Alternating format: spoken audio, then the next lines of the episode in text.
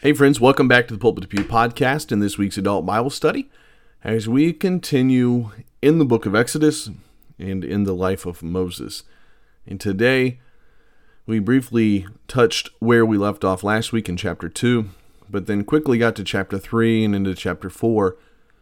And really, today's focus was on Moses and Moses' insecurities, but more importantly, the insecurity that we face today. And I think not the insecurity, that's probably the wrong way to say it. I, mean, I should say the insecurities that we face today. And there's a big phrase, I don't want you to miss at the beginning of this when we're talking about it, when we're talking about what insecurity is. And I said something to the effect of this Insecurity is whenever you say, I am not blank enough, whatever you fill in the blank with, that's where your insecurity is. Now, it comes out in different ways. That sounds easy in that formula, and I'll, that's how I'll talk about it in class today. But it's actually deeper than that. And your insecurity can get, should I say, can camouflage itself a little bit better. But you start to identify it with that question. And so that's what we talked about this week. I hope that this podcast is an encouragement to you. Hope that the last week's on Thursday was encouraged to you from Proverbs 16, three verses that guide my life, and I hope that they were an encouragement to you. So, without further ado, here's this week's Bible study take our Bibles and go to, let's go to Exodus chapter 2. We'll kind of pick up a little bit where we were last week, but um, we're going to get out of there and get to chapter 3 pretty quick. All right, but Exodus chapter number 2, and I want to kind of give some. A little bit of preface here. I'm trying to decide when I when I want to get to this. I think I want to cover two and then get into a little bit of my introductory comments where we left off last week, you remember last week we kind of dealt with chapter 1 and how did Israel get in this situation where they needed to deliver. The theme of the book of Exodus is redemption. If you weren't able to be here for last week's lesson, it is on the podcast. If you have trouble finding that, let me know. But we we talked with how did Israel get in the situation they were in, they and how they got to Egypt and what all happened there, what made this king insecure. But then Moses, we talked about his birth. I do want to make mention again of those Hebrew midwives that they, they their their role of faith. We discussed them, but then we've got into to Moses' birth. His mother tried to hide him for three months, but then she put him into this this it's called an ark there in the in the Bible. Put him down. He just happened to come upon the princess's place and then she takes him in. He's raised, in a sense, by his mother, but he's got the best of the educations. He's, he's in the, the Egyptians' uh, household, or the Pharaoh's household, so he's able, he was able to get the best learning and schooling and everything in his first 40 years of life. But there's going to be a big transition, and so that's why I felt like I needed to come back to chapter 2 for a second and talk about this transition. Starting in verse Let's go to verse 10. It says, And the child, that's Moses, grew, and she brought him unto Pharaoh's daughter, and he became her son. And she called his name Moses, and she said, Because I drew him out of the water. And it came to pass in those days when Moses was grown that he went out unto his brethren. So now he's grown, he's older. He's actually about 40 years old. And he, he went out unto his brethren, the other Israelites, and he looked on their burdens, and he spied an Egyptian smiting a Hebrew, another word for an Israelite, one of his brethren. So they, now you got to remember, we've already been talked about this last week. The Hebrews have been basically slaves now. They've been under these taskmasters. They've been doing this hard work. And Moses has known that, but for some reason, now he feels like he's going to do something about it. Was it was he sheltered before this? I don't think so. I think he knew some of what was going on. Some believe that he was trying to take things into his own hands and that he was trying to um, deliver them at this point. Uh, we don't know if he was that aware of what was going on, but Moses sees the Egyptian beating the Israelite, and so he says, I got to do something about this. So it says, verse 12, when he says, look at this first phrase, tell me what you think it means. We're in Exodus chapter 2, verse 12 and he looked this way and that way. Now, if you ever had a kid, and you did, or maybe yourself, when you go this way and then you go this way, you're looking around to see if anybody's watching. He knows what he's about to do. Eh, maybe I shouldn't do what I'm about to do. So he looked one way, looked the other way, and then he says, verse number, and he saw that there was no man. He slew the Egyptian and hid him in the sand. So he now kills a man. So he's raised in Pharaoh's house, but he's killed a man. And he killed an Egyptian, one of the ones that he's supposed to be on the side of. He's killed him, and then he just tries to cover it up. He puts him into the sand. Well, the next day, or a couple days later, verse 13, and when he went out the second day, behold, two of his of the Hebrews strove together. And he said unto him that did the wrong, Wherefore smitest thou thy fellow? So these two Israelites are fighting. He says, What are you guys doing fighting? And he said, This Israelite, Who made thee prince and a judge over us? Intendest thou to kill me as thou killest the Egyptian? Moses feared and said, Surely this thing is known. So now he knows words out. I mean, I mean, every, every, people are starting to find out. People are going to start to talk. If you you all live in a small community, you know what happens when people start to talk, right? It starts to spread out, and all of a sudden Moses is thinking, "Oh, this is going to get back to Pharaoh." And once this gets back to Pharaoh, that I killed one of his people, I am in trouble. So Moses is about forty years at this point, forty years old, and he is going to leave, and he's going to take off. And I'm not. That's the part that I'm not going to cover because I'm going to get to what I want to talk about today. But it's starting in verse 15. He is going to leave and he's going to get out of there. He's going to end up in the land of Midian. He's going to meet, he's going to see these seven daughters there in Midian, and these shepherds try to start kind of taking advantage of them. Moses is going to stick up for them and defend them. They're going to go back and tell their dad, and their dad's going to say, Where is this guy? And then he ends up with a wife, Zipporah, and he ends up with a job. He's a shepherd now on the backside of the desert. Imagine the contrast. And by the way, this journey from where Pharaoh lived to Midian was about, if I remember right, about 300 miles. So he was going a long way. He didn't jump in his car and head down that way. He was, he was making the track walking, taking whatever he had of his possessions, and he was gone. Finds himself in that situation, defends these ladies, ends up with the wife, and he's got a job. He's a shepherd on the backside of a desert. Two different lives. The first life in public underneath the, basically the, the, the highest person, the king, Pharaoh. The second life in really no one, you're alone in a desert out by yourself.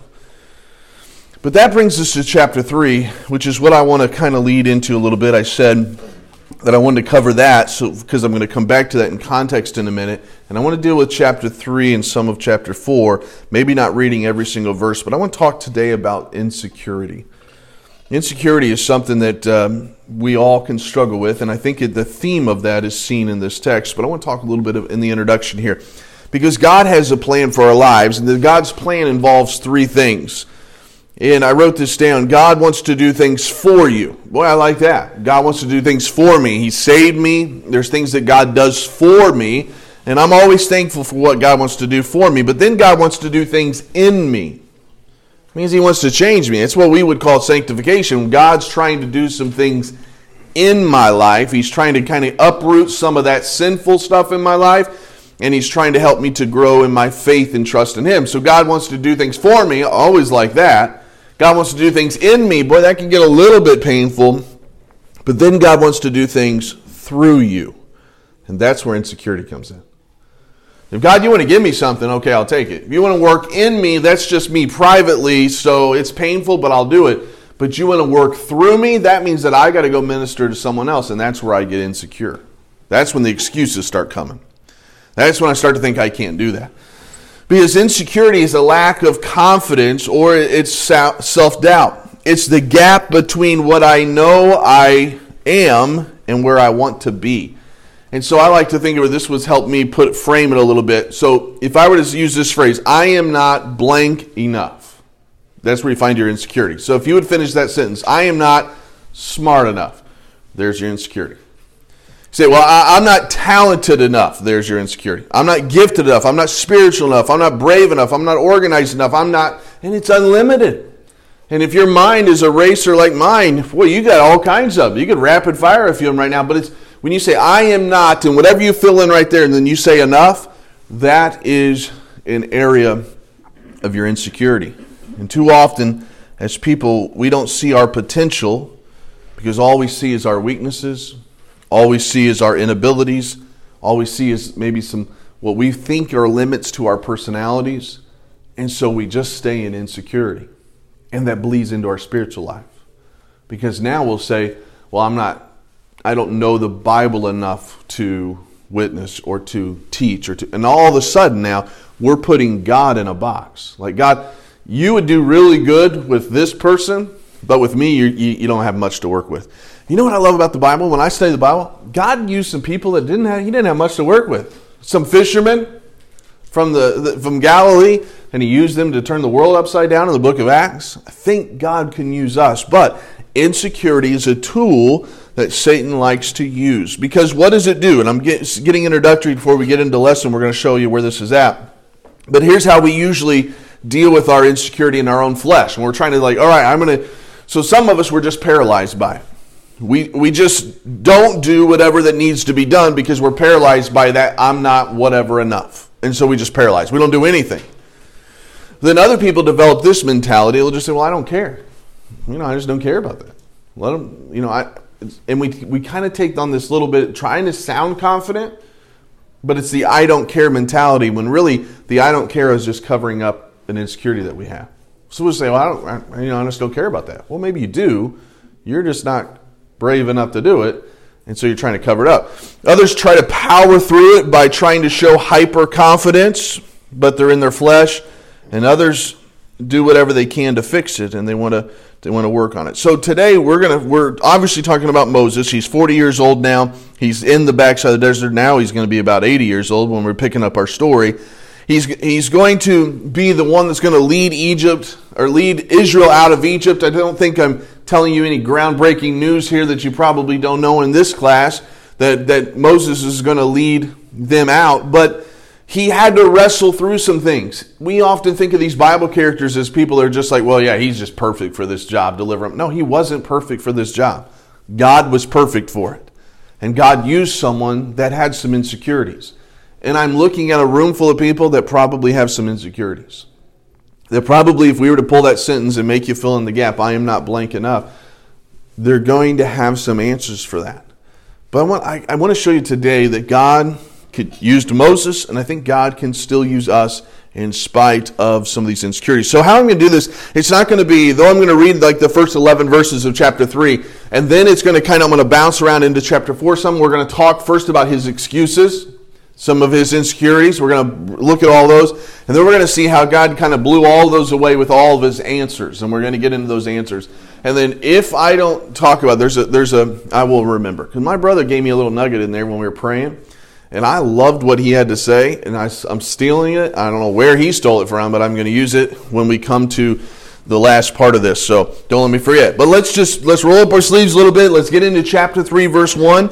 And I want you to see the setting. He's now on the backside of the desert. He's away from Egypt. He's been this shepherd. It's close, closing on to the next 40 years. That's a long time, by the way, now. I mean, he's been there for 40 years. Now he's over here.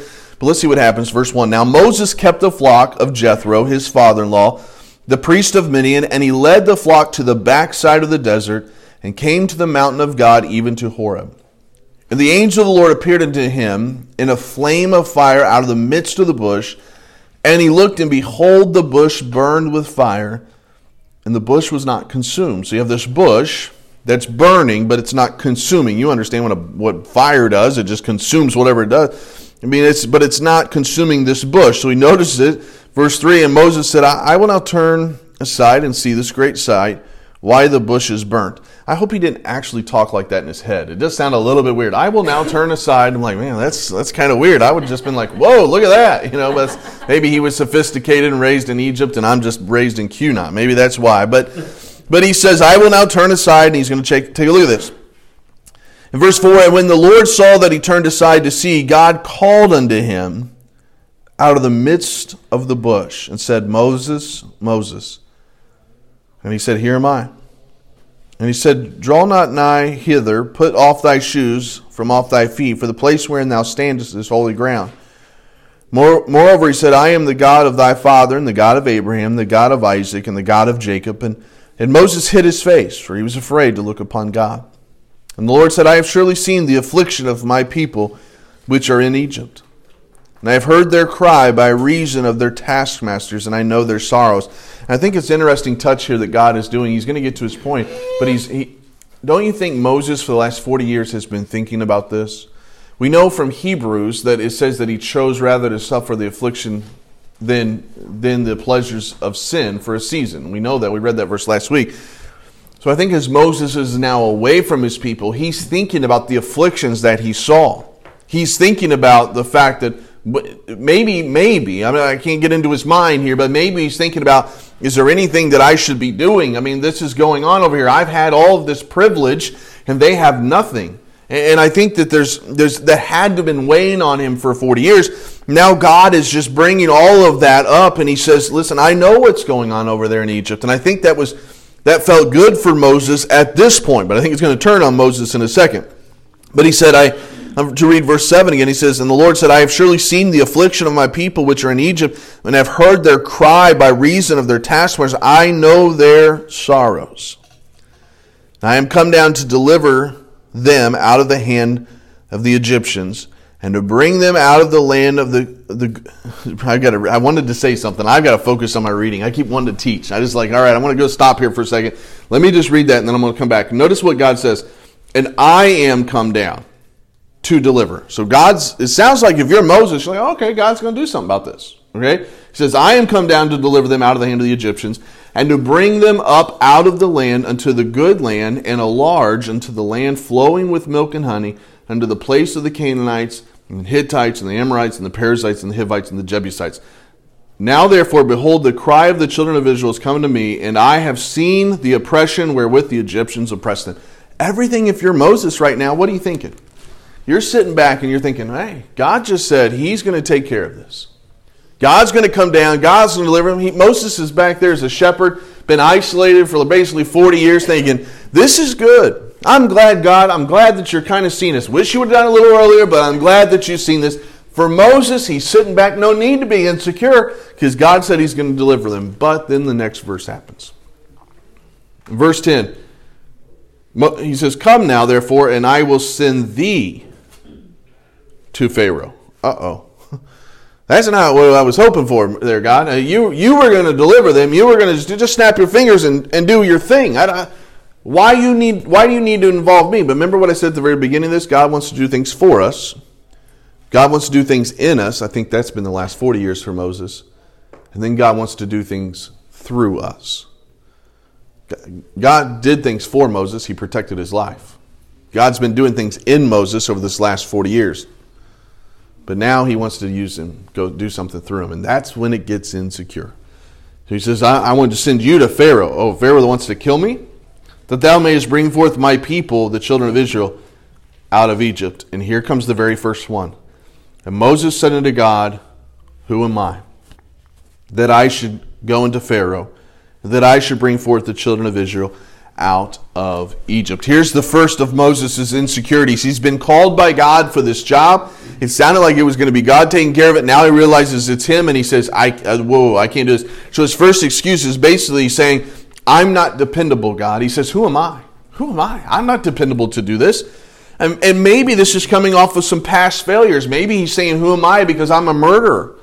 God, who am I? Last time I was there, I blew this thing. I, I murdered the people, uh, uh, the Egyptian, hit it. They want to kill me now. Plus, then I thought I was going to do something good, and the, the Egyptian or the Israelites were fighting the next day, and they were mad at me. They were criticizing me. Who am I to go? God, you've messed this whole thing up. I'm not the one to go. They, they don't even they don't even ex, didn't accept me when last time I left. The last thing in his mind about those Israelites was the rejection he felt when they were mocking him, saying, "Well, who made you a prince over us?" He thought he was helping them, and now they've rejected him. He's saying, "God, it's not me. I'm not dependable. I'm, he's a murderer. He fled for 40 years." Maybe he's thinking, if all the people knew what I've done, I mean, there's just no way, God, I'm the wrong person. And can't we do that in our modern day? Sitting in a church and maybe God's working in our heart to do something and we say, God, I can't do it. You don't know my past. I mean, you know my past, God. If the pastor knew my past or if they if that church knew my past or whoa, whoa God's not talking about his past. Well, you know, I, I can't do this because, you know, it's just we got all these excuses, but what here Moses is saying the very first one, he says, I'm not dependable. Now I'm not going to give you God's answers yet, I don't think. I want to give you all of his insecurities. Then we're going to come back and see how God just blows them all out of the water. But first says, God, I'm not dependable. Who am I? And some of us in this room, we've said that a few times, probably, myself included. God, fine, it's not me. Who am I? I'm not dependable, God. But then let's skip ahead now. Now we're skipping way ahead. Let's go to chapter 4. Because God gave some good answers we'll go back to. But chapter 4, verse 1, look at what Moses says now. Moses answered, said, But behold, they will not believe me, nor hearken unto my voice, for they will say, The Lord hath not appeared unto thee. So he says here, secondly, he said, God, I'm not believable. I have no influence. I have no credibility. So first said I'm not dependable because of my past, but now he says I'm I'm not believable. I've got no influence with these people. They they they don't even they don't know me. I've been gone for 40 years and they don't I don't have any influence. I'm not believable. And some of us today will say, well, you know, the town knows my faults. I've already touched on that. My family's seen my weak moments, so I can't lead. I will be rejected. All of these excuses are coming to his mind. And he just said, God, they're not going to believe me. I'm going to go back and I'm going to say, God has told me to do this. And they're going to be like, yeah, right and they won't believe me and just that fear of rejection does anybody in here just admit uh, fear, is fear of rejection one of your fears mine okay that's two of my hands up anybody else have a fear of rejection i don't like the fear of rejection you do good i hate the fear of rejection and so it makes a lot of things uncomfortable even doing loans you know when you're like all right we're going to do this and then like well this bank's going to do this i'm like okay well and it, i just hate the fear of rejection now i've kind of i kind of i have that remember i said at the beginning that I don't care mentality. I live by the I don't care mentality. Which, when I say I don't care, on the backside, now that you know me, you just say, Brad, you really do care, don't you? I mean, like, nah, I don't care. You really do care. But, but it's just, there's insecurities that we all have. Moses is the second one. I got to keep moving. I don't have time to be getting sidetracked. I'm not dependable. He says, I'm not believable. And then in chapter 4, verse 10, he says, And Moses said to the Lord, Oh, my Lord, I'm not eloquent Neither here, neither here to for. There we go. I don't know why I'm struggling with that today. Nor since uh, thou hast spoken unto thy servant, but I am slow of speech and slow of tongue. He says, okay, I'm just not capable, God. I don't have the ability to do it. He, he said, I can't speak well. Uh, you know, maybe in our lives we think we've got we've got some handicaps. Obviously, I can't read today, so there's my handicap. I don't know what my deal is. I know what my deal is. I get too rushed. I want to get to my point but we can't, you know, say, I, I just don't do well at this. And so because I don't, I have this, or maybe you do have some handicaps, you maybe do have some struggles, and you feel like because of that, I can't serve God. And then you think, well, everything, everyone else is so talented, and, and so for me, I feel so insecure because I can't do this. And it's just, we're basically saying to God, God, I'm not capable of this. There's no way that I can do this. But here's what all of our excuses are. Because we may be saying, I'm not dependable, I'm not believable, I'm not capable. But all of that is to be summed up by saying this to God in verse 13. We're basically saying, God, I'm just not available. I'm not available.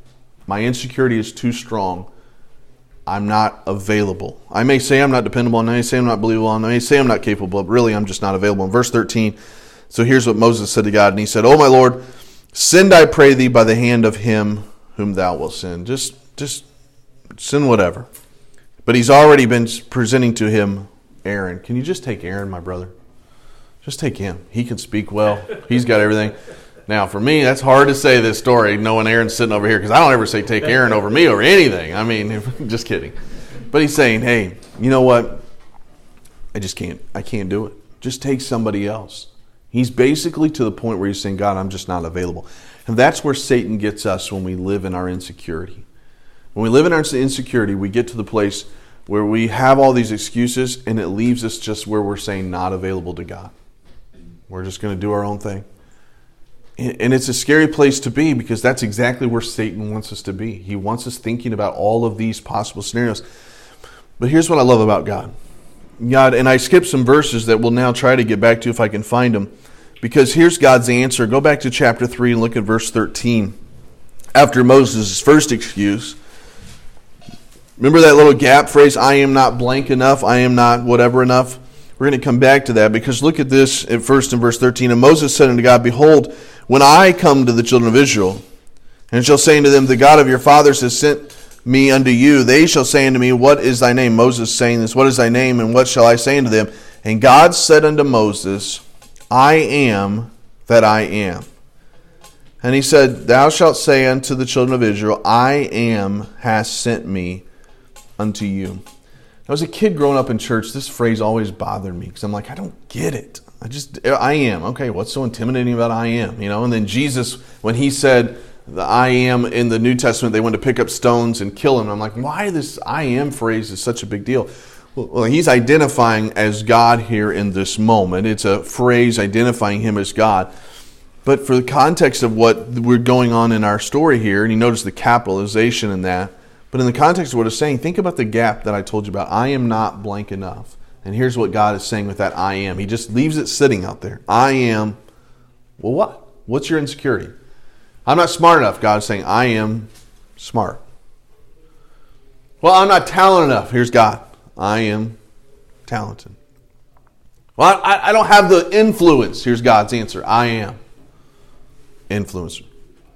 God is everything that we think that we can't be, and everything that He needs us to be to do the work through us. God says, I am that.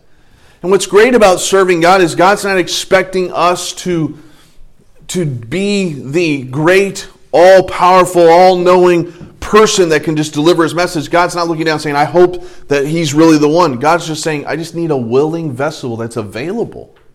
I just need some human body that's available that I can use speak through them. So, Moses, maybe you can't speak well. I don't need you to speak well. I'm just going to help you. God just wants to use, God just wants our availability. So when Moses says, I'm not dependable, God says, I'm forgiving. Remember when he says, I'm dependable, we had the mindset of my past and, and you don't know, I've killed somebody. There's no way. God says, I'm forgiving. And has God not proven that he's been forgiving over his in, in, throughout the Bible as we study the Bible. And in verse 12, we go back to verse 12 when, when he was saying that I can't go forward. Who am I? Remember, God said in verse 12, and he said, Certainly I will be with thee. God's presence was going to be with him. Yeah, you may think you're not dependable, Moses, but I will be with you. Then he says, Well, I'm not believable. Remember that in chapter 4, verse 1? He says, I'm not believable. But I think about God's I am statement. God's saying, But I am powerful. Then he tells him to take a rod. This is the little nugget that my brother gave me. Let me read this for you first, though. Chapter 4, we already read verse 1. Look at verse 2. And the Lord said unto him, What is in thine hand? And he said, A rod. Now, what is that rod for? You know, I know he's 80 years old, but a little different 80 back then. He ended up living to 120, so he's only halfway there, or close, a little less than halfway. A little more than halfway, sorry. My math's bad too. My English and my bad math's bad. So, see, God can use you, all right? So he's, he's 80 years old, but he's got this rod. He's got this rod, he's had this rod for over 40 years. And he's just been walking around with this rod for 40 years, using it as a shepherd. You think of a shepherd's hook. He's been using it as a shepherd's shepherd hook. It's nothing new to him. So when God is trying to show Moses that I can use you, I can use anything, he, he picks something that Moses has had with him for 40 years. He didn't say you need to get something new and improved and then I can use you. He found something that's old that he's been having, he's had for 40 years. And he says, What's in your hand? He's like, This? This is my rod. God immediately turns it into a snake like that, which is a sick prank, by the way. I mean, that's just absolutely a sin. Is my least favorite Bible story because I hate snakes. I'm like, okay, God, you don't have to punish me with that, but. Uh, but no, he turns it into a snake like that. He took something that was old, something that was familiar, something that what he didn't have to change. He didn't have to have something new, the new and improved, the best.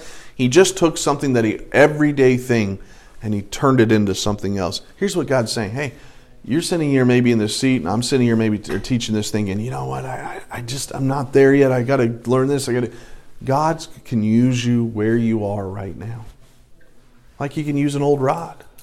God was trying to show Moses, I don't I need the newest improved. You don't have to be all this. Just be available. The rod has been faithful. The rod has been available, and I'm turning it into a snake. I can turn you into whatever I want you to be. Just be available to me. So he turns the rod into a snake, and then he tells him to take his hand in verse 6 and put it in his coat, pull it out, and, his hand is leprous. And then he says, if they still won't believe that, then I'm going to turn the water to blood, which he ended up doing. But, he, but he's showing Moses that I am all powerful. You may not think that you're enough, because he may be saying, I am not this enough. But God is saying, I am all powerful. I can do anything. And then Moses, remember, he said, I'm not capable. But God, when he says this, I am, he's saying basically, I am, I am the creator. So God made you how you are. and he can work through whatever weakness that you have. But Moses, he, you know, he still had that doubt. He still had that discouragement. He still was filled with that insecurity. And eventually, in chapter in verse 13, when he said, you know, God, just do whatever you're going to do, just do it. In verse 14 it says, And the anger of the Lord was kindled against Moses, and he said, Is not Aaron the Levite thy brother? I know that he can speak well, and also, behold, he cometh forth to meet thee. And when he seeth thee, he will be glad in his heart. Thou shalt speak unto him, and put words in his mouth, and I will be with thy mouth, and with his mouth, and I will teach you what you shall do. And he shall be thy spokesman unto the people, and he shall be even he shall be to thee instead of a mouth, and thou shalt be to him instead of God. And thou shalt take this rod in thine hand, wherewith thou shalt do signs. So, in the end, it's kind of a sad moment. I'm going to end there for a second, but it's kind of a sad moment because even in all of this wrestling that, that Moses is doing with his own insecurity, because he was fine when God did things for him, he was God fine when God did things in him, but now that God's wanting to work through him, boy, he's been wrestling with this. And even in the end, he still got frustrated God to the point where God said, Fine, I'm going to use another person. I'm going to use you, but I'll use someone else to be the spokesman because he's still wrestling with that insecurity. And you know, if you and I, if we're going to see victory over insecurity, we got to stop focusing on our weaknesses and start focusing on who God is. That's the really the foundational promise, uh, the foundational problem with insecurity is I'm so focused on myself, I forget about the God that I serve. He's all powerful, he's all knowing. And we've got to get back to that. I think of the verse, Dad may have, yeah, he preached on it last week, a verse that I like, 2 Corinthians 12 9, when, when God says, speaking to Paul, and he said, My grace is sufficient for thee, for my strength is made perfect in weakness. And then Paul said, Most gladly, therefore, will I rather glory in my infirmities. Can you think of that? If you've went through some difficult times in your life, it's, it's hard to say, I'm going to glory in that. But Paul got to the place where he said, I'm going to glory in my infirmities, this thorn that's in my flesh. And then the reason was he goes, so the power of Christ may rest upon me. And that's what Moses was, was not quite getting yet. Is that, yeah, you may not be able to speak the best, but that's only going to give God more glory, which is our purpose in life. Yeah, you, you may not be believable because the last thing, last situation you were there, but that's only going to bring more glory to God when God works through you. And so, my encouragement to you today is this don't become paralyzed by your insecurities or don't get this I don't care mindset, but rather move forward in your Christian life by trusting God and God's promises. Don't sit back with excuses. That's what Moses did. He about missed out on a big opportunity. Don't sit back in excuses. God wants to use you. And if He's been moving in your heart something, that may be that's God's working in you and He's about to work through you. And all you got to do is be available. And, and the next statement out of your mind, because I about said it, I'm like, well, I don't know. No, stop, stop, stop. You got to stop. God can do through you whatever He wants.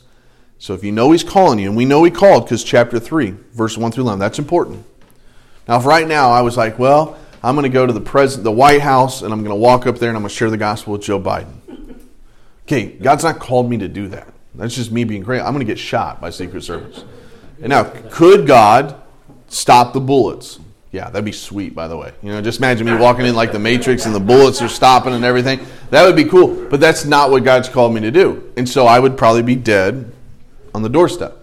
So you got to make sure that this is God calling you to do this. But if God's calling you, the next thing that's going to happen is all the excuses are going to flood in our mind. And that's where we got to stop and say, God, I'm going to just trust you. And then we make a step forward in faith to whatever that's what God wants us to do to teach, to sing, to do whatever. Take that step and don't let insecurity rob you of the blessings of God. Let's pray.